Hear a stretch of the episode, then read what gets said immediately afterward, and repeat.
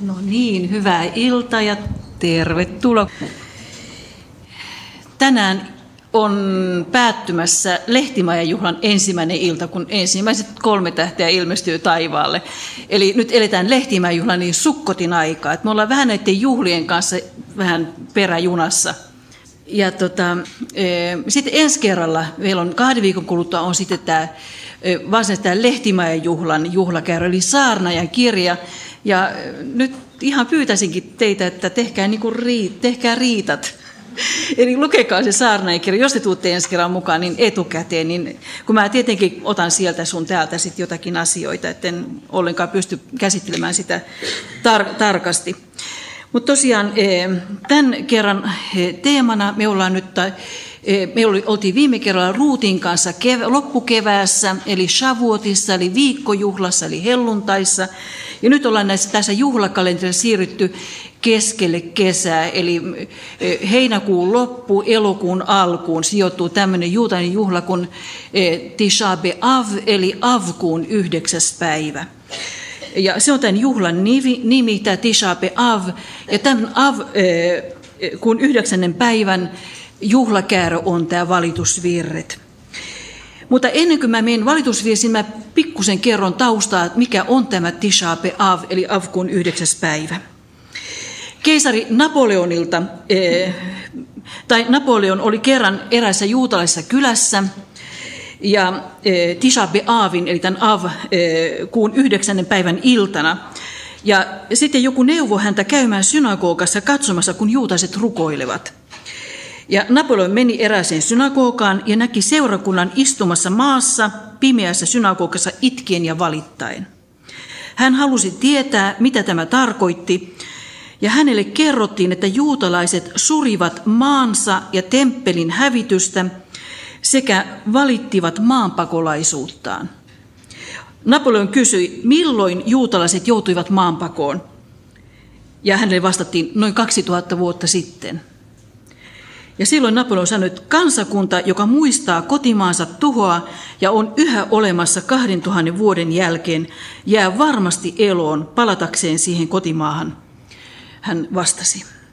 Ja tosiaan eh, kaikkialla maailmassa 2600 vuoden ajan juutalainen kansa on viettänyt Tisha B'Av juhlaa, tämmöistä kansallista surujuhlaa. Ja sitä vietetään edelleen. Ja silloin muistellaan kummankin temppelin. On ollut kaksi temppeliä, niin sanottu Salomon temppeli ja sitten tämä toinen temppeli, jonka rakensi Serupapeli, jota sitten eh, laajensi Herodes Suuri. Nämä kummatkin temppelit, kuinka ollakaan, tuhottiin samana päivänä, eli Tishape Aavina. Mutta tässä ei ole kaikki, mitä tähän päivään kytkeytyy. Ja mä ajattelin, mä teille pienen luettelon siitä. On muitakin asioita, mutta joitakin tämmöisiä, tämmöinen pieni juoksutus juutaisen eh, kansan historian läpi, jossa käy ilmi, mitä kaikkea on tapahtunut tänä samana päivänä Tishape Aavina juutaisen kansan historiassa. Tämä ensimmäinen Tishape Av vie meidät Siinain autiomaahan. Ja tilanteeseen, josta eh, kertoo neljäs Mooseksen kirja 14. luku. Se on hetki, jolloin, eh, koska tämä sijoittuu nyt kesään, tämä Tisha B'Av, ja eh, jos ollaan sen heinäkuun lopussa, elokuun alussa, alkaa hedelmäsato kypsyä. Nyt juutaisen tradition mukaan nämä vakoojat, 12 vakoojaa palasi siltä vakoilureissulta sinne Siinain autiomaahan tähän aikaan, ja siksi he kantovat olallaan sitä semmoista valtavaa, valtavaa rypäleterttua, joka on muuten Israelin matkailun tämmöinen yksi, yksi tunnus. Ja sitten kun nämä vakojat antoivat tämän raportin, niin sen seuraavan se vaikutus siihen kansaan, kun ne sanovat 10, 12 sanoi, että mahdoton homma. Ei voi, ei voi toteuttaa. Siellä on jättiläisiä ja siellä on lujasti varustetut kaupungit. Ei onnistu. Ja tämä raportti, näiden vakojen raportti, sai kansan semmoisen tilaan, että he suri ja pelkäs koko seuraavan yön, joka oli Tisha B'Av. Tämä oli ensimmäinen Tisha B'Av. Ja tämän e, epäluottamuksen, vaikka ne ovat nähneet suuria ihmeitä siellä, matkalla niin he eivät luottaneet Jumalan lupauksen Jumalan sanaan. Jumala oli valmistanut sen maaperän jo heille. He eivät luottaneet, he vaipuivat epätoiveen ja toivoivat pääsemänsä Egyptiin takaisin. Ja siitä seurasi, että he e, menivät siksakkia siellä 40 vuotta. Niin, että kaikki muut kuolivat sinne kaksi vakoojaa, jotka, e, jotka luottivat Jumalan lupauksen ja Jumalan, Jumalan voimaan. Tämä oli ensimmäinen Tisha B'Av. Ja sitten tulee nämä, nämä toiset Tisha B'Av-juhlat, eli molempien temppelin hävitys samana päivänä. Avkun yhdeksäntenä päivänä 587 tai joskus on vuosi 586 ennen Kristusta. Salomon temppeli hävitettiin. Ja sitten vuonna 70 jälkeen Kristuksen toinen temppeli hävitettiin samana päivänä. Sitten vuosi myöhemmin, vuonna 71 jälkeen Kristuksen, eli kun temppeli oli ollut tuhottuna jo yhden vuoden, niin silloin Rooman armeija kynti tämän Jerusalemin temppelialueen ja laittoi, kylvivät sinne suolaa. Ja tässä tavallaan toteutui myös se, ja tämä sattui Tisha Aavina, tasa vuosi myöhemmin, juutaisen kalenterin mukaan. Ja tässä toteutui se Miikan sana, kun Miika sanoi, että teidän tähtenne Sion kynnetään pelloksi. Juuri näin tapahtui. Sitten tuli tämä toivo, että me saadaan se kansan itsemääräämisoikeus, mitä he odottivat Jeesukselta. Eli vapautus Rooman miehitysvallasta, oma itsenäisyys ja myös hengellinen tämmöinen itsemääräämisoikeus. Ja syntyi kapina vuonna 132 jälkeen Kristuksen ja rappi Abi Akiva julisti tämän Simon Bar Kohban tai Kosiban messiaaksi. Hän oli väärä messias. Ja tuli kapina Roomaa vastaan, joka kesti kolme vuotta. Ja sitten 135 jälkeen Kristuksen Tishape Aavina tuli totaalinen tuho. Ja sen jälkeen siitä alkoi sitten juutaisen kansan pitkä vaellus. Se oli kuolemanrangaistuksen uhalla pääsy Jerusalemiin kielletty. Ja, ja 135 jälkeen Kristuksen silloin annettiin nimi Palestiina. Palestiina ei ole tämän vanhempi nimi. Eli filistealaisten maa, joka oli pilkka nimitys sille Juudalle. Palestiina ja Jerusalemista tehtiin Elia Kapitoliina. Eli tavallaan paikka, jossa, jossa palvellaan roomalaisten jumalia. Tämä oli 135 jälkeen Kristuksen.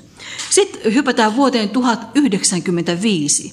Tisha B'Av oli päivä, jolloin Paavi Urbanus II julisti ensimmäisen ristiretken.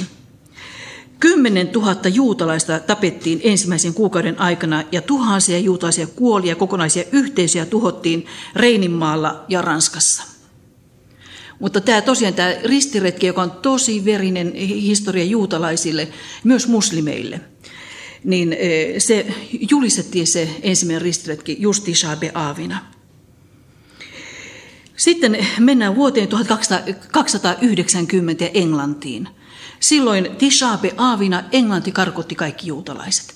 Eli sen jälkeen Englannissa ei ollut yhtäkään juutalaista vajaaseen 400 vuoteen.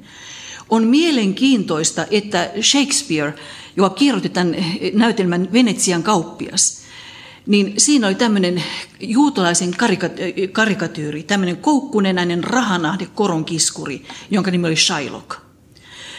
Ja tämä todistaa vain sen, että, että antisemitismi ei tarvi välttämättä juutalaisia. Englannissa ei ollut yhtäkään juutalaista, kun Shakespeare tämän näytelmän kirjoitti. Ja tätä näytelmää Venetsian kauppias Hitler käytti hyväkseen propaganda-aseena. Heti tämän kristalliöön jälkeen marraskuussa 1938 eh, näytettiin Venetsian kauppias eh, Lübeckissä ja myöhemmin Berliinissä ja muissa Saksan kaupungeissa. Sitten Oliver Cromwell eh, sääti lain, jolloin juutalaiset saavat oikeuden asettua asumaan Englantiin 1600-luvulla. Ei 1657, eli vajaa 400 vuotta myöhemmin. Sitten eh, mennään, eh, tämä oli siis 1290, Tishabe Avinok Juutasta karkotettiin Englannista. Sitten mennään vuoteen 1492. Ja toinen päivä elokuuta sattui olemaan se Tisha B'Av, silloin juutaisen kalenterin mukaan Espanja karkotti kaikki juutalaiset. Ja me itse asiassa silloin, silloin, kun tästä tuli kuluneeksi 500 vuotta, eli 1992, niin mä vein porukan, me tehtiin reissu tonne Portugaliin, koska sama tapahtui Portugalissa, myös Pyrenitten niemimaalla. Ja mä olin siellä Portugalissa yhden viikon ja sitten se teema oli juutalaisen kansan historia. Mä halusin nimenomaan, kun se oli niin merkittävä se juutalaisten vaikutus Espanjassa. Ja on mielenkiintoista myös Muhammed, muslimit ja juutalaiset yhdessä antoivat Espanjassa kulta-ajan. Siellä oli muun muassa renesanssin juuret tässä muslimien ja juutalaisten yhteistyössä. Se oli kulta-aikaa myös Espanjalle. Mutta 1492 juutalaiset karkotettiin sieltä. Nyt tämmöinen pieni, pieni välirepliikki tähän Espanjaan. Nimittäin 1035 juutalaiset perusti tämmöisen pienen tukikohdan tai paikan, joka nimi on Castrillo Mota de Judios. Eli Castrillo linnake, joka on niin kuin tavallaan juutalaisten kukkula. Tämän nimisen paikan, ja he perustivat sen sen takia, että heitä vainottiin. Ja se oli heille semmoinen, he perustivat tämän paikan. Sitten kun tuli tämä 1492, tämä karkutus, niin tästä paikasta tuli Judenfrei, eli juutalaista vapaa paikka. Ja sitten 1623, eli 1600-luvulla, tämä paikka muutettiin, sen nimeä muutettiin eh, Castrillo Mata Judios. Castrillo, tappakaa juutalaiset. Ja tämä oli sen paikan nimi tähän vuoteen saakka. Ja nyt tosiaan tänä vuonna keväällä, mä en tiedä luitteko te sen uutisen, että järjestettiin tässä kylässä äänestys, kuka kannattaa tämän nimen muuttamista e, alkuperäiseksi, eli juutalaisten kukkula, mota e, de judios, eikä mata judios, ei tappakaa juutalaiset. Ja tosiaan 57 e, äänesti, se on pieni kylä, 29 äänesti sen puolesta. Tervetuloa. Sen puolesta, että nimi vaihdetaan ja sitten 19 vastaan. Ei tämä vaan kertoo siitä valtavasta juutalaisvastaisuudesta, mikä oli, oli tosiaan e, Espanjassa. Ja sitten tullaan e, viimeiseen kohtaan 1942. Mä hyppään nyt tässä yli näitä juttuja. 1942 Tishape Aavina alkoi Varsovan keton tyhjennys ja kuljetukset tuhoamisleireille. Ja 6 000-10 000 per päivä kuljetettiin näitä juutalaisia. Eh, leireille. Ja se sattui juuri tähän yhdeksännen päivän, eh, Av, kuun yhdeksän päivän kohtaan. Ja tämä nyt vaan on sen pieni osoitus, että miten, miten traaginen päivä tämä on juutaisen kansan historiassa.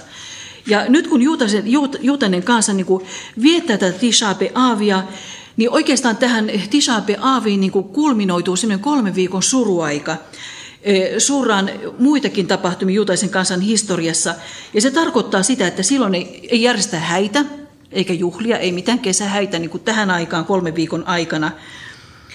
Hiuksia ei leikata, lihaa ja viiniä ei, syö, juo, lihaa ei syödä, viiniä ei juoda, paitsi sapattina voidaan juoda viiniä.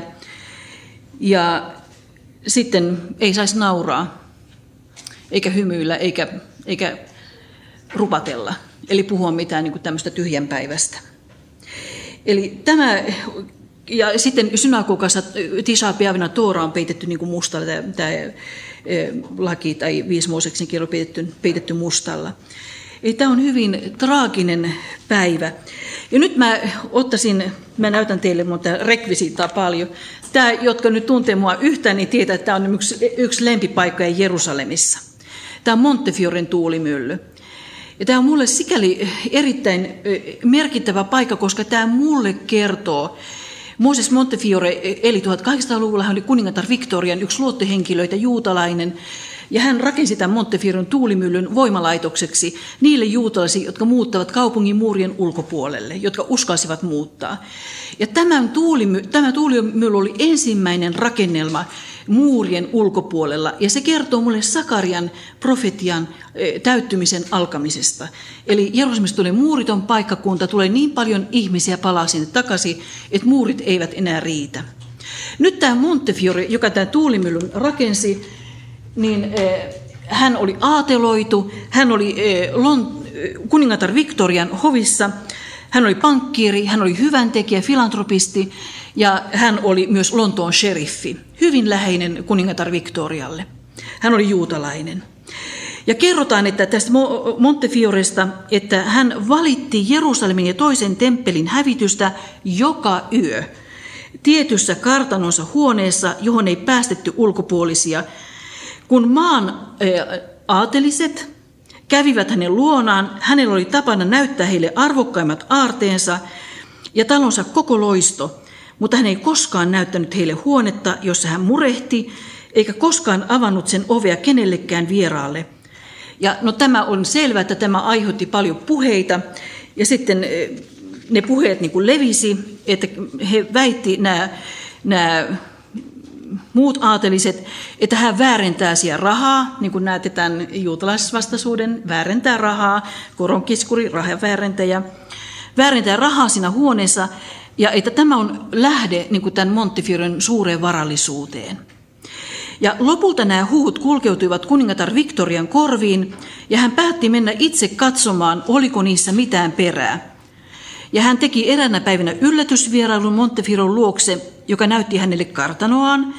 Kuten tavallista hän ohitti erikoishuoneensa oven avaamatta sitä. Kuningatar halusi nähdä, mitä lukitussa huoneessa oli, ja Montefiore yritti viimeisen saakka väistää tämän pyynnön, mutta hänen oli lopulta suostuttava. Olihan hän maailman mahtavin kuningatar siihen aikaan 1800-luvulla, niin e, Englanti sanotaan, että e, aurinko ei koskaan laskenut brittiläisen imperiumin yllä. Et e, se oli laajimmillaan se valtakunta. Kun Montefiore avasi oven, kuningatar näki hävityksen ja tuhon merkit huoneessa. Kauhistuneena hän kysyi, mitä se tarkoitti. Monte, Montefiore vastasi, tämä huone symbolisoi Jerusalemin pyhän kaupungin hävitystä. Joka yö itken täällä Jerusalemin ja temppelimme tähden. Tähän ruukkuun kerään kyyneleeni ja tuohon laatikkoon panen karvat, jotka olen repinyt parrastani. Ne pannaan hautaani, kun kuolen. Kerrotaan, että kuningatar Viktor oli niin vaikuttunut ja liikuttunut näistä sanoista, että hän ei ainoastaan lakannut kuuntelemasta pahoja puheita, vaan alkoi myös tukea Israelin maan asuttamista. Mitä enemmän mä oon kuningatar Victoriasta nyt lukenut, sitä enemmän mä oon vaikutettu hänen, hänen, hänen persoonastaan. Ja tämä on yksi, yksi tekijä. No niin, ja nyt sitten lähdetään sinne valitusvirsiin. Toivottavasti pääsen valitusvirsiin. No niin, eli siis valitusvirret on nyt tämä juhlakäärö, sitten mitä, mitä synagogassa luetaan eh, tätä Tishape Aavina. Tämä valitusvirret alkaa sanalla ei haa, eli miten. Miten? Ja tämä asettuu samaan kategoriaan kuin nämä e, viisi Mooseksen kirjaa. Niiden viiden Mooseksen kirjan nimet hebreaksi on se ensimmäinen, kirjan ensimmäinen sana. Eli Bereshit on ensimmäinen Mooseksen kirja alussa, sitten on Shmot, nimet, toinen Mooseksen kirja, kolmas Mooseksen kirja Vajikra ja sanoi, ja sitten neljäs Mooseksen kirja on Bar erämaassa tai autiomaassa ja viides Mooseksen kirja on Dvarim eli sanat. Eli nämä viisi Mooseksen kirjaa, niiden nimitys hebreaksi on se ensimmäinen sana. Ja tähän samaan kategoriaan menee nyt tämä valitusviiret. Ei haa on miten. Näin alkaa se, se valitusviiret ja niin kuin Riitte jos sanoi, niin se alkaa se sana ensimmäisellä aakkosella. Ja nämä on Jeremian käsialaa. Jeremia eh, istui siellä hävitetty Jerusalemin raunioilla, tuhottu Jerusalemin raunioilla ja temppelin raunioilla. Ja Septuakinta, joka on eh, vanhan testamentin kreikannos, niin aloittaa, laittaa tämän valitusvirsen alkuun tämmöisen tekstin. Tapahtui, kun Israel oli viety vankeuteen, että Jeremia istui ja kirjoitti nämä itkuvirret Jerusalemista – Jerusalemista. Tämä on hyvin vanha traditio, juton traditio, Jeremia on tämän valitusvirsien tekijä, ja siksi nämä valitusvirret meidän raamatussa sijoittuu heti Jeremian kirjan jälkeen. Ja tämä, voidaan sanoa, että tämä on Jeremian suuri lahja kärsivälle kansalleen 2600 e, vuoden ajan. On, on siunattu asia, että joku on sanottanut sen, mitä mitä tämä juutalainen kansa on käynyt läpi, ja totta kai me myös, kun on tiukkoja hetkiä, on käynyt läpi, ja mille ei aina itse löydä edes sanoja. Ja tämä tuli hyvin voimakkaasti esiin. Olen tästä aikaisemminkin puhunut silloin, kun nämä traagiset kouluampumiset, esimerkiksi mun, mun äidin kotipaikas Kauhajoella, Jokela, Hyvinkää, Kauhajoki, ja varsinkin se Hyvinkään jälkeen, koska ei ollut tavallaan mitään syytä niille, sille ampumiselle, niin oli se, että mikä, mikä tekee meidän nuorissa tappajia. Ja silloin niin kuin tämmöiset nuori, nuoriso psykologit ja nuor, nuorisotyöntekijät pari kappaletta niin kertovat, että jos ahdistus on sisällä niin suuri, ja jos ei osaa sitä sanottaa, eikä tiedä, eikä osaa nimetä sitä, niin silloin otetaan pyssy käteen ruvetaan ampumaan.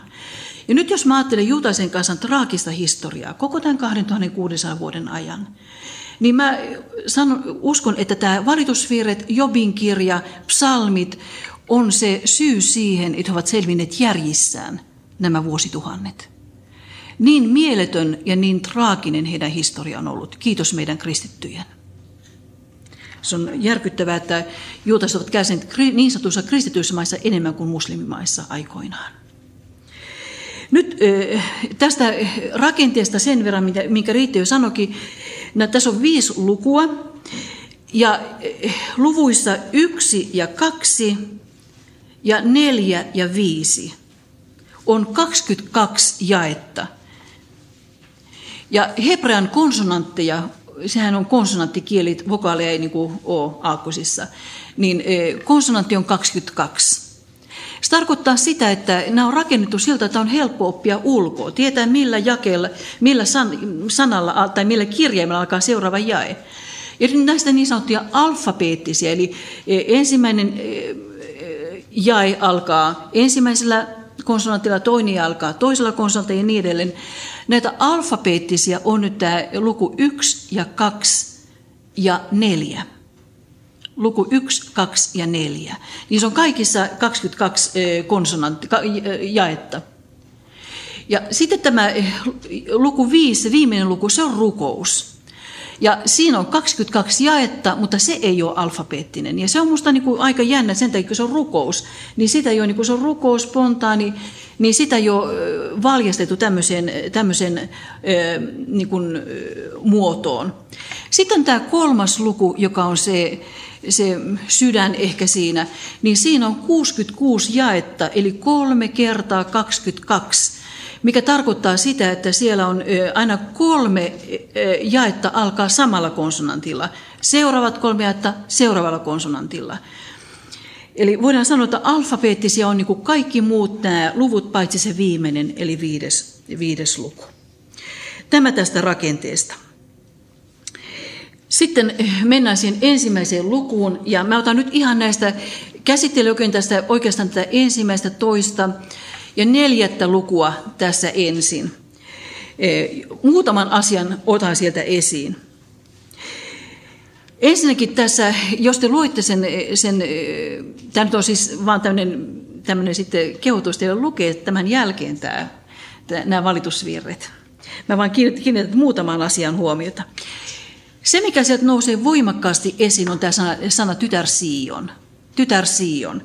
Siellä esiintyy myös tytär Juuda ja tytär Jerusalem. Tämä tytär Sion, Pat Sion, esiintyy eh, kahdeksan kertaa tässä lyhyessä valitusvirsissä. Tytär Juuda kolme kertaa ja tytär Jerusalem kaksi kertaa. Eli 13 kertaa yhteensä niin kuin tämä tytär. Tytär Juuda, tytär Jerusalem, tytär, mutta ennen kaikkea tämä tytär Sion. Ja Sion ja Jerusalem tarkoittaa samaa. Sion toki tarkoittaa myös koko Juudaa ja sitten on laajentunut merkitsemään myös koko sitä kansaa, mutta sen alkuperäinen merkitys, perusmerkitys on sama kuin Jerusalem. Ja nimenomaan se Jerusalemin ydin ja sydän, eli se temppeli, temppelivuori. Eli tämä tytär Sion nousee täältä voimakkaasti esiin. Mä sen takia sanon nyt nämä, nämä kuinka monta kertaa se esiintyy, koska tämä niin kuin liudennetaan tässä uudessa käännöksessä. Jos te luette uuden käännöksen mukaan, niin se lainkaan on joka kerta se tytärsanaa siellä. Puhutaan vain Jerusalemista Juudasta. No tämä tytär Sion on tämmöinen allegoria, tämmöinen vertauskuva siitä kansasta ja sitä hävitetystä kansasta. Tuhottu, hävitetty, hylätty, yksin istuva, raiskattu tytär Sion. Tämä on niin se, e, se teema tässä. Ja mä otan nyt sieltä ensimmäisestä luvusta se, sen jakeen kuusi. Kadottanut on tytär Sion kaiken loistonsa.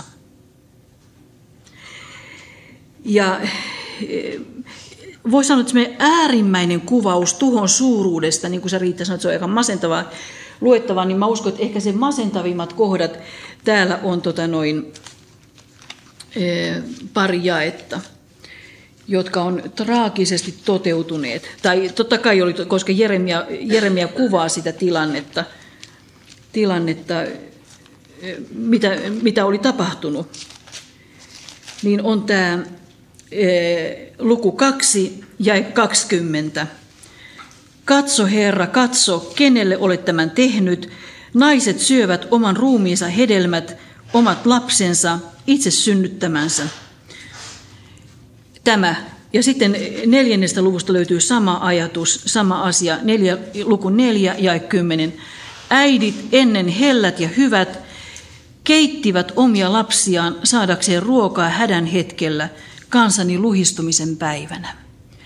Nämä on traagiset jakeet ja juuri näin tapahtui 586, 587 Salomon temppelin hävittämisen yhteydessä, eh, josta, jota Jeremia kuvaa tässä.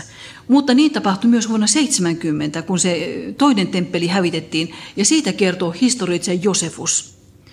Itse asiassa Josefus, joka eli tämän toisen sodan, eli tämän toisen hävityksen aikana, hän kokee, samaistuu voimakkaasti profeetta Jeremiaan, koska hän siirtyi eh, Rooman puolelle. Hän oli juutalainen eh, päällikkö, sotapäällikkö, mutta hän siirtyi eh, Rooman puolelle ja sen takia juutalaiset pitää häntä petturina. Hän on niin vähän semmoinen kysäinen henkilö juutalaisessa historiassa, mutta hän koki olevansa Jeremian kaltainen hahmo, koska Jeremia myös kannatti myöntyvyyspolitiikkaa. Antautukaa babylonilaisen, niin te, teidän, te ette kärsi niin paljon. Ja nyt tavallaan Danielin profetian pohjalta ennen kaikkea, ja toi Josefus ymmärsi, että tämä neljäs valtakunta Danielin profetiassa profetian mukaan tulee myös miehittämään ja, ja tuhoamaan tämän Jerusalemin. Hän ymmärsi sen raamatun pohjalta, siksi hän siirtyi Rooman puolelle, mutta hän kirjoitti sitten tämän juutalaissota eh, kirjan ja sitten tämän juutalaisen historia eh, halutakseen niin kuin tavallaan eh, kohottaa juutalaisten profiilia Rooman valtakunnassa, jotka he olivat silloin hyvin, hyvin epäsuosittuja. No niin, eli nämä on ehkä ne traagisimmat jakeet. Toinen asia, mikä nousee niin kuin tavallaan esiin voimakkaasti tästä ensimmäistä luvusta, on, että se on viisi kertaa mainittu, ei ole lohduttajaa. Minulla ei ole lohduttajaa, hänellä ei ole lohduttajaa. Lohduttaja on hebreaksi Menachem, sama kuin Menachem Pegin oli tämän etunimi, lohduttaja. Ein li menachem, ei ole minulla lohduttaja. Ein la menachem, ei ole hänellä lohduttaja. Viisi kertaa tämä. Ei ole lohduttaja. Kukaan ei sääli, kukaan ei lohduta. Viisi kertaa mainittu tässä, tässä toisen, ensimmäisessä luvussa. Sitten asia, minkä halusin myös ottaa täältä esiin, Mä palaan tähän lohdutukseen vähän myöhemmin sitten toivon mukaan, on se, että mikä oli ei-juutalaisten reaktio tähän, tähän juutalaisen suureen tragediaan. Ja se oli pilkka ja vaino. Ja mä otan siitä nyt muutamia kohtia. Tämä luku 1 ja 21. Siellä sanotaan,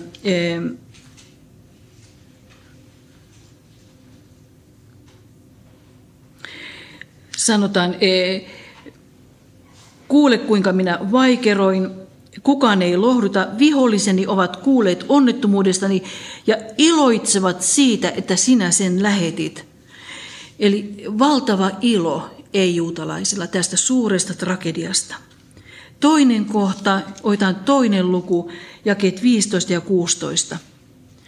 Ohikulkijat lyövät käsiään yhteen, pilkkaavat sinua, He viheltävät ja pudistavat päätään katsellessaan tytär Jerusalemia. Tämäkö on se kaupunki, josta sanottiin, jota sanottiin kauneudessaan täydelliseksi koko maan iloksi? Kaikki sinun vihollisesi ilkkuvat sinua, siis tytär Sion. He viheltävät, irvistelevät ja sanovat, nyt me olemme sinut tuhonneet. Vihdoinkin on tullut päivä, jota odotimme. Omin silmin saimme sen nähdä. Ja tavallaan tämä on se päivä, jota me olemme, se on kolme verbiä, jota me olemme odot, toivoneet. E, nyt me sen näemme ja nyt me sen e, löysimme tämän päivän. Ja tämä on se päivä, jota me olemme odottaneet. On mielenkiintoista, että te voitte laittaa siihen psalmista 18 ja 24 psalmi 118 ja 24. Se on profeetallinen psalmi.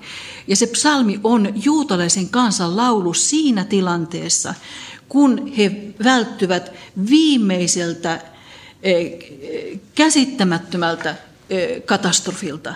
Ilman Jumalan välintulo kansa olisi, tuhoutuisi. Ja silloin he virittää tämän laulun, joka oli itse asiassa psalmista 18 Jeesukselle suuri lohdutus, koska tämä oli se laulu, jonka hän poikien kanssa lauloi, kun hän lähti yläsaasti kohti Ketsemanea. Psalmi, tämä oli, se, se kuului niin sanottuihin hallelauluihin, jotka laulettiin aina suurten aterioiden yhteydessä.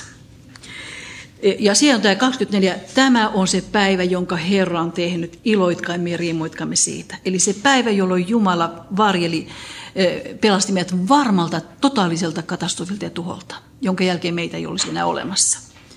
Mutta tässä on nyt tämä vielä, että tämä on se päivä, jota me olemme odottaneet. Ja valtava ilo siitä, että, että, että tämä kansa on tuhottu. Ja sitten eh, tota, otetaan kolmas kohta, ja toi neljäs luku ja sieltä jae 15. Kerrotaan, miten ei-juutalaiset suhtautuu juutalaisiin. Tulee pois tieltä, saastainen tulee. Huudetaan heidän edellään. Pois tieltä, väistykää, älkää koskeko heihin. Eli jos kuvittelitte sitä tilannetta, kun Kornelius kutsui Pietarin kotiinsa, niin silloin oli se, että niin ei-juutalaisten kodit oli saastasia juutalaisille koska he eivät voineet luottaa siihen, että se, se oli kosher-keittiö ja ruoka oli puhdasta. Ja Pietari vastusti herrat, ei hän suinkaan voi astua jalallaan ei-juutaisen kansan huone, huoneeseen ja taloon. Ja nyt tilanne on päinvastoin. Ei-juutaiset huutaa, saastainen tulee, väistykää. Tämä on monta kertaa tämä saastainen tässä mainittu. Sitten viimeinen on tämä neljäs luku ja tämä viimeinen anteeksi, 21. jae. Iloitse vain ja riemuitse sinä Edomin kansa. Eli nyt mennään niin kuin tavallaan Juudan naapurikansan, eli tavallaan sinne, sinne nykyisen Jordania-alueelle. Eli Esaun jälkeläiset, Edom. Eli iloitse vain ja riemuitse sinä Edomin kanssa, joka asut uusin maassa. Kohta on sinunkin juotava Herran vihan malja. Ja tämä valtava ilo, ilkuminen, irvisteleminen, riemu siitä, siitä tuhosta. Ja tässä yhteydessä mä halusin näyttää teille kaksi kuvaa. Ja mennä niiden kuvien mukana Strasbourgiin. Strasbourgin tähän Notre Dame-katedraaliin.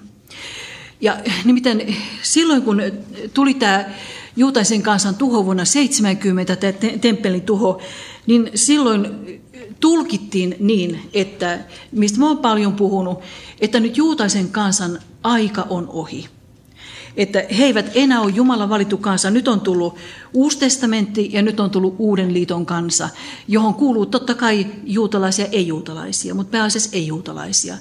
Ja juutalainen kansa on kirottu ja ovat vaan olemassa esimerkkinä Jumalan kirouksesta. Nyt keskeijällä oli hyvin tyypillistä, että näissä e, katedraaleissa, ehkä tämä Strasbourgin katedraali on kaikista e, niin kuin kuvaavin e, esimerkki, on ekkleesia ja synagoga on kaksi tämmöistä naisfiguuria, ajattelet tytär Sionia. Niin tässä on nyt tämä ekleesia. Ja ekleesia, joka on, on kuva, tämmöinen allegoria, kuva niin kuin seurakunnasta, eli kirkosta. On kruunu päässä, ehtolismalja e, kainalossa ja sitten valtikkana risti. Uljas ryhti, luottavainen katse eteenpäin tulevaisuuteen – kauniisti laskeutuva, laskeutuva puku. Sitten on synagoga. Ja joka on siinä lähellä. Synagoga, tytär Sion on kuvattu näin. Katse eh, kääntyy niin kuin kohti maata side silmillä. Eli se kertoo sokeudesta, moraalisesta, hengellisestä sokeudesta, pimeydestä ja synnistä, tietämättömyydestä. Side silmillä, eh, kädessä Mooseksen laintalut, jotka ovat lipumassa, putoamassa käsistä pois. Ja sitten toisessa kädessä on valtikkana eh, katkennut keihäs, joka ilmeisesti viittaa siihen, kun Jeesus lävisettiin keihäällä. Ja sitten mekko on vähän tämmöinen nuhjainen ja sitten on, on tuhkaa tai tämmöistä harmaata siinä. Ja nyt nämä kuvat on se kuva, mikä oli keskellä vallassa suhteessa tytär Sioniin, että tytär Sionin aika on ohi. Juuri niin kuin Jeremia tässä niin kuin traagisesti kuvaa tätä, tätä tragediaa. Sitten seuraava asia, minkä mä halusin ottaa esiin, on se, että, että se mikä tässä iskee minua voimakkaasti, on se, että tässä ei puhuta sanaakaan Nebukadnessarista, eikä babylonialaisista. Kun puhutaan tästä kärsimyksestä ja tragediasta, vaan tässä sanotaan, otetaan kaikki Herran kädestä. Ja tämä on tosi puhutteleva kohta. Mä olen tätä paljon miettinyt. Ja otan nyt tästä muutama kohta. Se on se luku 1 ja 20, luku 1 ja 5. Hänen vihamiehensä ovat ottaneet vallan, hänen vihollisille ei ole hätää. Herra itse antaa Sionin kärsiä sen monien syntien tähden. Herra itse antaa Sionin kärsiä. Sitten jäi 21. Kuule, kuinka minä vaikeroin, ja tässä on jälleen se Menahem, kukaan ei lohduta. Ein la Menahem, tai ein li Menahem. Vihollisin ovat kuulleet onnettomuudestani ja iloitsevat siitä, että sinä sen teit. Että sinä tämän teit. Eli Jumala teki tämän. Sinä olet antanut tulla päivän, josta varoitit. Ja sitten tämä luku kaksi ja jakeet kuusi ja kahdeksan. Oman majansa hän tuhosi, siis Jumala, Herra, hävitti puutarhansa, löi maantasalle pyhäkköönsä, juhlapäivän ja sapatin. Hän antoi unohtua Sionissa. Kauhistuttavassa vihassaan hän hylkäsi kuninkaan ja papit. Myös oman alttarinsa hän jätti, hylkäsi temppelinsä. Hän antoi vihollisen käsiin palatsit ja muurit. Herra oli päättänyt hävittää Sionin muurit tarkoin, hän tiesi mitä teki. Ja sitten vietää kaksi, luku 2 ja 17. Herra teki sen, minkä oli aikonut. Hän toteutti sanansa, jonka oli ilmoittanut jo kauan sitten. Säälimättä hän hajotti sinut, antoi vihollisillesi riemuvoiton, vihamielisi täyden vallan. Nyt tämä riemuvoitto tietenkin tuo mielen Tiituksen riemukaaren Roomassa.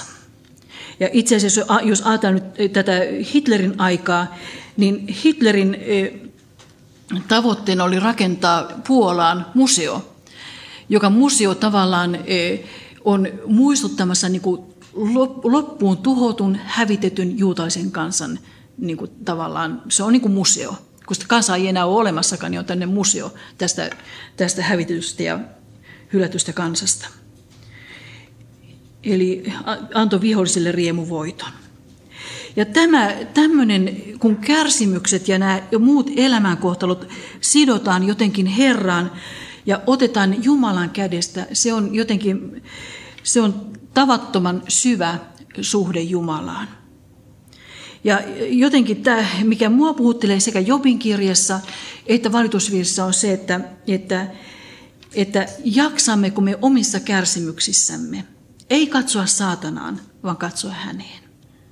Ja katse kohdistua hänen, jäädä hänen eteensä, hänen käsiinsä rukoillen.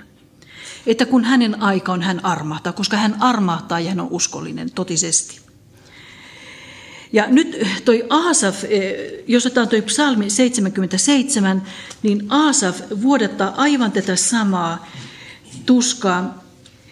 Psalmi, psalmi 77 ja siellä on jae kolme.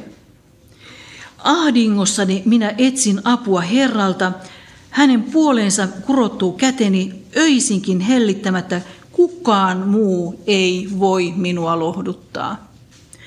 Ja sitten hän jatkaa jakeesta seitsemän. Minä pohdin itsekseni kaiken yötä. Ajatukset kiertävät päässäni. Onko Herra hylännyt meidät ainiaaksi? Eikö hän enää välitä meistä? Onko hän iäksi evännyt laupeutensa? Yhäkö hän vaikenee polvesta polven, siis psalmi 77. Onko Jumala unohtanut armonsa, vihassaan sulkenut sydämensä? Ja sitten minä ajattelen, siinä on tuskani syy, että korkeamman teot ovat toiset kuin ennen. Hyvin rehellistä tämmöistä prosessointia Jumalan edessä. Meidän el- monet tämmöiset suuret Jumalan eh, ihmiset puhuvat u- tämmöistä uskon pimeä yö. Et saattaa tulla, tietenkin nyt tämä tilanne ja kansalla oli se, mitä Jumala oli ennustanut satojen vuosina ja profeettien kautta. Jos te käännätte minulle selkänne, niin siitä ei hyvää seuraa. Mutta sitten on kärsimystä, joka, joka, jolle me ei aina tiedetä sitä syytä. Ja tulee tilanne, jolloin, niin kuin mitä Aasaf tässä puhuu, että kaikki mitä luulit tietäväsi Jumalasta onkin poissa.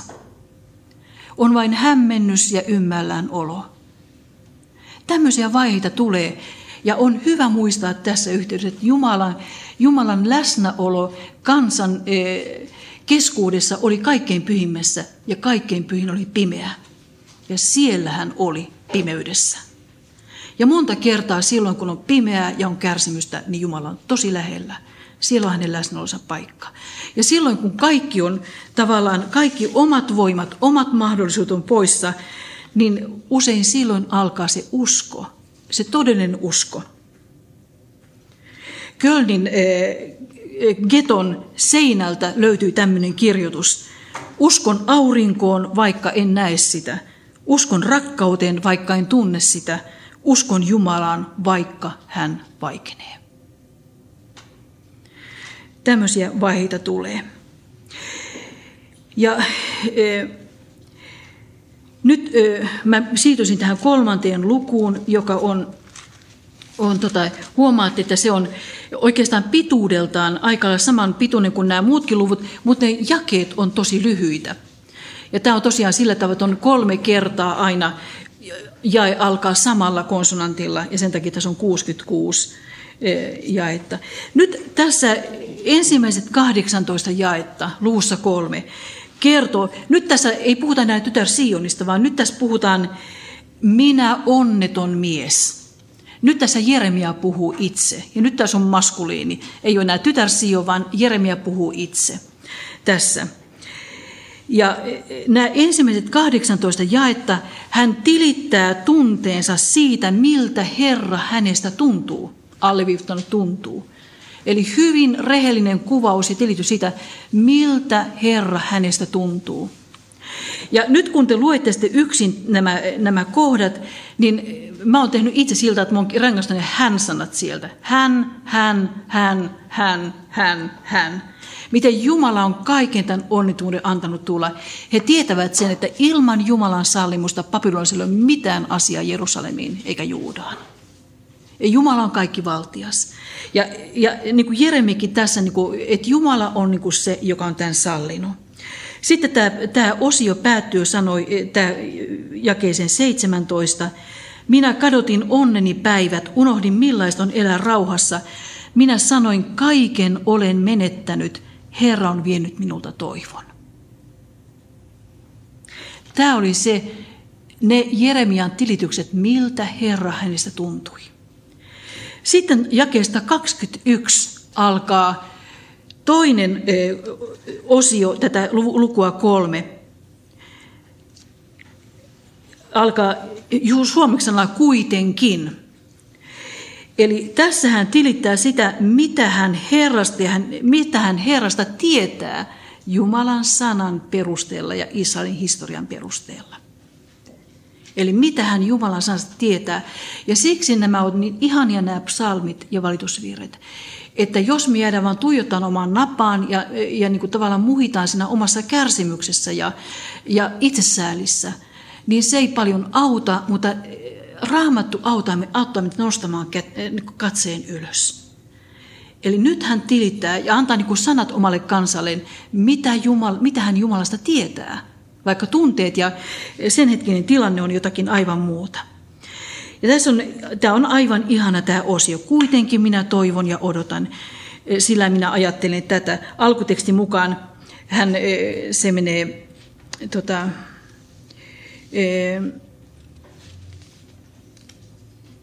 tota, missäs mä, mä johonkin laitoin sen, sen tota, että tavallaan, e, e, joo, mutta ajatus on kuitenkin niin kuin sa, sa, sana, sama, että tätä minä ajattelen ja siksi minä toivon. Eli hän nyt kiinnittää ajatukset niin kuin siihen, mitä Jumala on sanassaan sanonut. Ja sitten tulee tämä Herran armo on se, että vielä elämme, hänen laupeutensa ei lopu koskaan. Joka aamu Herran armo on uusi, suuri on hänen uskollisuutensa. Ei tämä armo ja uskollisuus. Hesed ja emunaa. Emunaa sanasta tulee aamen. Totisesti tämä on näin kuin Jumala sanoo. Emuna ja aamen. Eli Herran armo ja uskollisuus on totta, vaikka tällä hetkellä tuntuu miltä tuntuu. Sieluni sanoo, Herra on kaikkeni, häneen minä turvaan. Ja e, Herra on hyvä sille, joka panee toivonsa hänen, sille, joka häntä etsii. Hyvä on hiljaisuudessa toivoa apua Herralta. E, hyvä on e, miehelle, että hän kantaa iestä nuoruudessaan.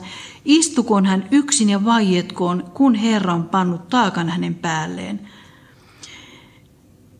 Mutta Herra ei hylkää, jäi 31, ei hylkää iäksi, vaikka hän kurittaa, hän myös armahtaa. Suuri on hänen armonsa, hasdo. Suuri on hänen laupetonsa armonsa.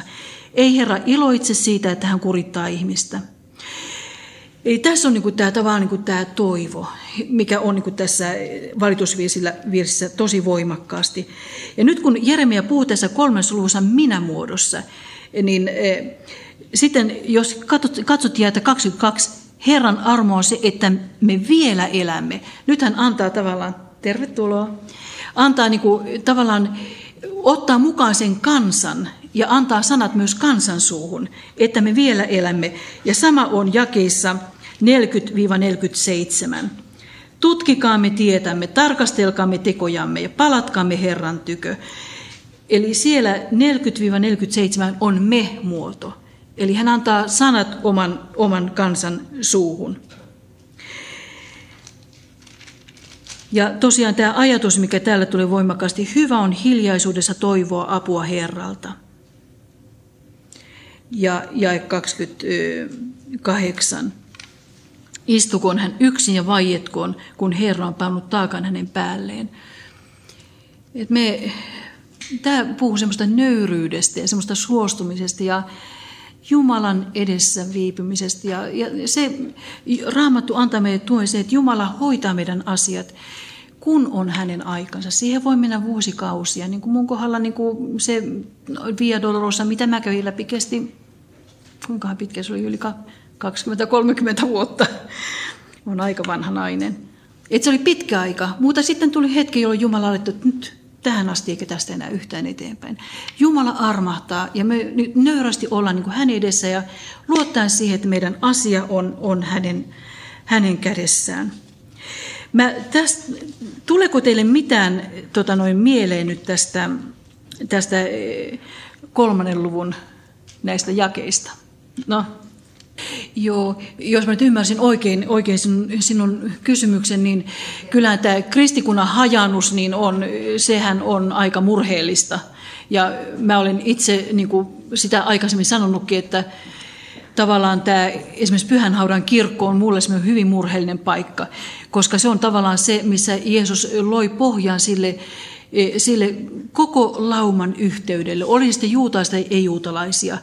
Etiopialaisia tai suomalaisia, niin se, me ollaan yhtä Kristuksessa. Mutta se pyhänaudan kirkko on niin suurten riitojen paikka, että siinä on tapettu toisiaan. Kynttiläillä on hutkittu niin, että sun maannut Eli tavallaan riidelty niin kuin tavallaan. Että kyllä se Jeesuksen sydämen lähinnä oleva ajatus, kun hän oli menossa kohti ketsemään, oli se, että hänen omansa olisivat yhtä. Mutta se tarkoittaa vain, että me ollaan hyvin vajavaisia kaikki me, kaikki me seurat. Joskus tulee aika, jolloin vajavaisuus loppuu ja silloin me nähdään ja ollaan niin kuin, kyllähän meidän pitäisi rukoilla. Kaikki ihmiset tällä planeetalla on Jumalan kuvaksi luotu ja siinä on niin ihmisoikeuksien perusta ja pohja. Eli kaikki ihmiset ovat Jumalan kuvaksi luotuja ja siksi totta kai e, lähetystyö ja, ja se kertominen on, pitäisi olla sydämen asia. Kaikki on arvokkaita ja kaikkien puolesta tavallaan ei ole yhtäkään, jonka puolesta Jeesus olisi, ei olisi antanut henkeänsä. Ja siinä on se ihmisen, jokaisen ihmisen valtava arvo. Mutta jos mä jatkan tämän, niin mä ajattelin, että sitten jos mä pääsen loppuun, niin voidaan sitten keskustella, keskustella enemmän. No lähinnä sen, minkä takia mä nyt otin tämän että kysymyksen heitin tähän, on se, että, että tämä tuttu virsi, joka aamu on armo uusi, se tulee täältä. Joka aamu Herran armo on uusi, suuri hänen uskollisuutensa. Se on Liina Sandelin virsi, kaunis virsi. Se nousee valitusvirsien pohjalta, tämän, tämän kohdan pohjalta. Mä halusin pari sanaa sanoa Liina Sandelista, ja nyt mä siteran Teu, Teuvo Riikosta, hän teki tämän työn mun puolesta.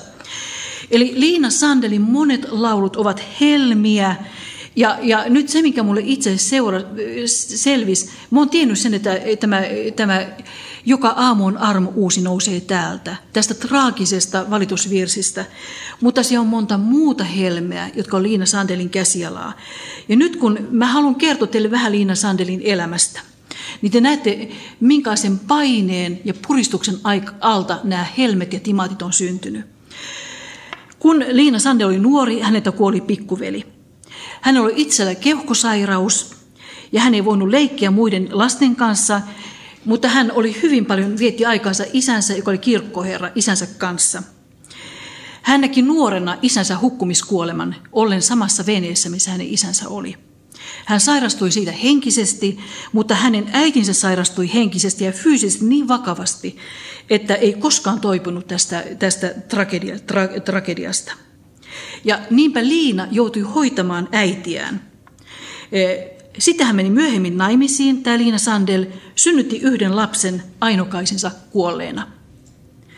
Ja eli sen jälkeen lapsettomana koko loppuelämänsä. Lähi, hänen lähiomaisensa ei jakanut samaa uskoa, ei uskonut samalla tavalla kuin hän. E, siis oli hengesti eri linjoilla. Hänen miehellään oli taloudellisia vaikeuksia ja hän mies kärsi konkurssin. Tässä on ihan pähkinän kuoressa Liina Sandelin elämä.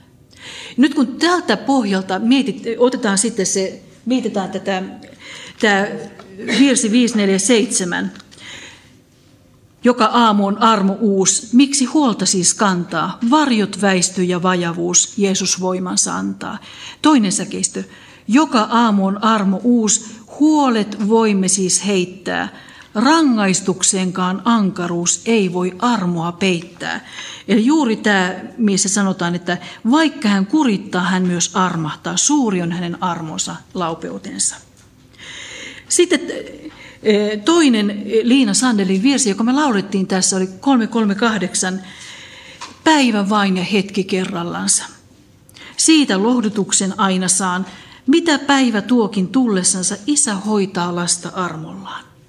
Kuvitelkaa, mistä tilanteesta nämä on syntynyt, nämä virret. Sitten kolmas semmoinen, näitä on, mä oon nyt laittanut tänne aika monta näitä Linna Sandelin virttä. 397, hän oli eh, parikymppinen, vähän yli parikymppinen tyttö, hän istui saarnipuussa ja teki virren, kun on turva Jumalassa, turvassa on paremmassa, kuin on tähti taivahalla lintu emosiiven alla. Ei tällaisia lauluja syntyi siitä valtavasta puristuksesta. Ja näitä lauluja, lauluja kun hän teki, hän laittoi yleensä siihen LS-nimimerkit, ja niitä laulettiin, laulettiin ympäri maailmaa. Hän ei koskaan saanut korvausta näistä lauluista. Tässä on Liina Sandelin elämä, joka on antanut meille tämmöiset helmet. helmet. Ja usein voidaankin ajatella, että kauneimmat laulut ja puhuttelivimmat ajatukset ja koskettavimmat tekstit syntyy ahdistuksia tuskan ja kivun keskeltä. Silloin kun omat voimat on täysin pois, silloin niin kuin tavallaan on vaan se, että Jumala kantaa. Ja silloin voi sanoa, että niin kuin tajuaa se, että, että Jumalan armosta mä olen vielä, vielä olemassa ja hengissä. No niin, e, tota noin, saanko mä vielä vähän aikaa? Tota, ee, mä joudun nyt vähän hyppäämään tästä, tästä asioita yli. Mä haluaisin ottaa tota vielä tästä kolmannesta luvusta yhden kohdan, joka on Eli Wieselille, joka sai Nobelin rauhanpalkinnon muistaakseni 1986. Niin tämä Eli Wieselille erittäin vaikeat, vaikea kohta tässä valitusvirsissä – on tämä jae, e, luku 3 jae 43. Tässä on Eli Wieselin elämäkerta, toinen osa, jonka mä löysin, löysin tuolta Jerusalemista tai Tel Avivista. Ja tässä hän lopettaa tämän kirjansa, tämän toisen osan tämän kirjansa niin kuin näihin. Viimeisellä sivulla on nämä valitusvieren sanat. Ja 43. Sinä verhouduit vihaan ja vainosit meitä surmasit säälimättä. Kolme sanaa hebraksi haraktaa, lo hamaltaa. Tähän hän lopettaa tämän muistelmassa. Surmasit säälimättä. Ja nyt e, tämä Auschwitz on ollut juutalaiselle kansalle, e, kansalle e, semmoinen vedenjakaja. On monia juutalaisia, joille tavallaan jolle paini tämän Jumalan kanssa tämän Auschwitzin jälkeen ei ole vielä ohi. Ja nyt Eli Viisen sanoi tästä jakeesta on niin vaikea jae, että hän sanoi, että hän pelkää, eh, että kun hän kysyy, että miksi, miksi Jumala surmasit säälimättä, niin hän sanoi, että hän pelkää, että hän saa siihen vastauksen. Ja hän pelkää, että hän ei saa siihen vastausta. Ja nyt mä muistan, me ollaan itse käyty jonkun porukan kanssa, käytiin tuo Auschwitzissa ja Birkenaussa, ja se Birkenau, se korttikin on, missä on se Birkenau portti, mistä junat ajo sisään, ja se iso, iso kysymysmerkki, varum, miksi, monella kielellä, miksi. Nämä on semmoisia salaisuuksia, joihin, joihin joskus tulee vastaus. Ja kun Eli Viiseltä kysyttiin, että, että että onko eh, Israelin valtio, tai onko tämä Nobelin rauhanpalkinto hänelle jotenkin, eh, kuittaako se tai onko se korvike eh, siitä Auschwitzin, kun hän itse oli Auschwitzissa, niin hän sanoi, että ei, ei missään tapauksessa. Eikä edes Israelin valtion syntymä ole korvaa sitä, mitä Auschwitz käytiin läpi. Ainoa, mitä hän voi ajatella, on se, että Messias tulee. Eli ainoa lohduttaja on, on Messias. Ja nyt mä tähän lohdutukseen haluaisin palata sen verran, että mä otan, otan nämä muutamat kohdat, missä, missä Jumala vastaa tähän ei ole lohduttajaa. Ein menahem, tämä Jesaja 49. Eli Jumala vastaa niin kuin tähän. Jesaja 49 ja 14. Sion sanoo, Herra on minut hylännyt, Jumala on minut, Jumalani on minut unohtanut – Unohtaako äiti rintalapsensa, unohtaisiko hoivata kohtunsa hedelmää, vaikka hän unohtaisikin, minä en sinua unohda. Käsieni ihoon minä olen sinut piirtänyt, ja niin sinun muurisi ovat aina silmieni edessä. Sitten Jesaja 51, mennään, käännetään lehteä, ja siellä on tämä jäi 12. Minä, minä olen teidän lohduttajanne. Anohi, anohi, hu menachem. Eli minä olen teidän lohduttajanne. Minä olen teidän menachem. Tämä on Jumalan vastaus. Kuinka olet voinut pelätä kuolevaista ihmistä? Ja sitten vielä tämä jäi 20-21-22. Jesaja 51. Kuule nyt tätä sinä poloinen, sinä joka olet päihtynyt vaikka et viinistä. Näin sanoo sinun Herrasi. Herra, sinun Jumalasi, joka ajaa kansansa asiaa, Katso, minä olen ottanut pois sinun kädestäsi vihani pikarin, maljan, joka sai jalkasi horjuman, sinun ei enää tarvitse juoda sitä. Ja sitten tämä ihana kohta, ilo, Sakaria 9.9. Iloitse tytär Sion, riemuitse tytär Jerusalem, katso sinun kuninkaasi tulee sinulle. Ja tässä on nyt tavallaan, mulla on nyt nämä rekvisiitto. Tässä on nyt tavallaan tämä eh, tilanne, mikä oli 2000 vuoden ajan. Tytär Sion oli tämän näköinen. Tämä on muuten ostanut tämän Krakovasta. Ja Krakova on kiveheiton päässä Auschwitzista. Ja just kun katsotte tämän, tämän Moishen silmiä, niin että jotenkin se semmoinen, että kuinka tässä näin kävi. Tässä on tytär Sion. Tämä on Markin ja mun hyvän ystävän, semmoinen Kytän Hannan, joka on tekee ihania seimiä, tämmöinen keramiikkataiteilija tekemä. Ja tota noin, tämä on se tytär Sion. Tämä on mulle tosi rakas ja, ja tämä on se tavallaan, se mitä, mikä on nyt jo totta, on osittain tämä ja osittain tämä. Iloitse tytär Sion, riemuitse tytär Jerusalem, sinun kuninkaasi tulee sinulle. Ja silloin kaikki muuttuu. Vielä kaksi asiaa. E, mennään sinne valitusvirsiin viimeiseen lukuun ja sieltä otan ihan vain kaksi jaetta.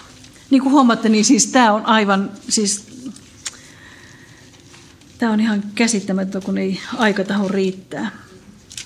On tämä viimeinen luku, joka on rukous. Ja siellä on tämä ja 18. Sionin vuori on jäänyt autioksi ja korjatkaa sinne ketut. Ei puhuta shakaleista, vaan ketuista. Tässä on sama kettusana, mikä on laulujen laulussa, eli ottakaa kiinni pienet ketut. Shoalim. Eli ketut siellä juoksentelevat. Ja nyt kerrotaan tämmöinen, tämmöinen juttu, tai se on dokumentoitu, että silloin kun Rooma hävitti tämän Jerusalemin, ja sitten kun se tuli se totaalinen hävitys 135 jälkeen Kristuksen, niin tämä rabbi, rabbi Akiva oli se, joka julisti tämän väärän messiaan messiaksi, tämän Parkohpan. Ja sitten tuli totaalinen hävitys ja tuho. Ja silloin kerrotaan, että oli Tisha B'Av, eli Avkuun yhdeksäs päivä, kun Rabbi Akiva ja hänen seuralaisensa menivät sen e, temppelin, hävitetyn temppelin paikalle. Vaatteet revittyinä, tuhkaa pään päällä, itkemään ja valittamaan, lukemaan valitusvirsiä – ja silloin hyppäsi kaikkein pyhimmän paikalta kettu. Ja nämä, tämä rappi Akivan seuralaiset puhkesi itkemään ja valittamaan kaikkein pyhin, jonne ei kukaan saa mennä kuin ylipappi kerran vuodessa, joka oli Jumalan läsnäolon paikka. Sieltä juoksi kettu. Itse asiassa muutama vuosi sitten löydettiin ketun luita e, temppelialueen e, niistä, niistä kaivauksista. Ja sitten kaikki muut itki paitsi rappi Akiva, joka nauroi. Ja sitten sä oot, kuinka sä voit nauraa, että kaikkein pyhimmän paikalta juoksee kettu. Ja sitten rappi Akiva sanoi, että nyt minä ymmärrän, kun mä näen tämän, että tämä kohta on käynyt toteen, mitä, mitä Jeremia sanoo, plus e, se, mitä Miika sanoo, että teidän tähtenne Sion kynnetään pelloksi. Ja kun tämä on käynyt toteen, nyt mä olen sata varma, että myös Sakaria 8 käy toteen, jossa puhutaan, puhutaan, ee, ee, puhutaan tota, siitä, miten se on otsikoitukin Jerusalemin ihana tulevaisuus. Puhutaan, miten Herra palaa takaisin Sioniin. Minä olen aina sinua rakastanut Jerusalem, sanoo Herra. Ja sitten kerrotaan, että miten toreilla istuu vanhoja miehiä ja naisia. Kadut on täynnä tyttöjä ja poikia, jotka leikkivät kaupungin kujilla. Ja hän tiesi, että tämäkin pitää paikkaa, siksi mä iloisin jo etukäteen, että myös tämä on totta. Ja hän nauroi. Ja se oli just tämä kohta. Sitten mä lopetan tähän jakeisen 21. Nyt kun Tisha Be'av loppuu, niin e, seurakunta sillä, siinä hetkenä, kun tätä e, Toorakääröä viedään sinne, sinne missä sitä, sen kaappiin, missä synagogasta säilytetään, niin seurakunta laulaa tätä viimeistä viimeistä, eh, anteeksi, jaetta 21. Herra, anna meidän palata luoksesi, niin me palaamme. Uudista meidän päivämme niin kuin entiselleen. Veinu Adonai eleha venashuvaa. nyt tämä Hashi Veinu ja Nashuva, se, siitä tulee sana Teshuva, joka on parannus. Nyt tämä parannus on tosi huono sana, koska se tarkoittaa vain, että se on takaisin kääntymistä, Jumalan puoleen kääntymistä. Parannuksesta tulee mieleen, että me parannellaan ensin itseämme ja sitten me kelvataan Jumalalle. Ei, kyse on siitä, että me palataan, me käännytään. Käännytään takaisin Jumalan puoleen. Teshuvah, parannus, eli, eli käännytään takaisin, takaisinpäin.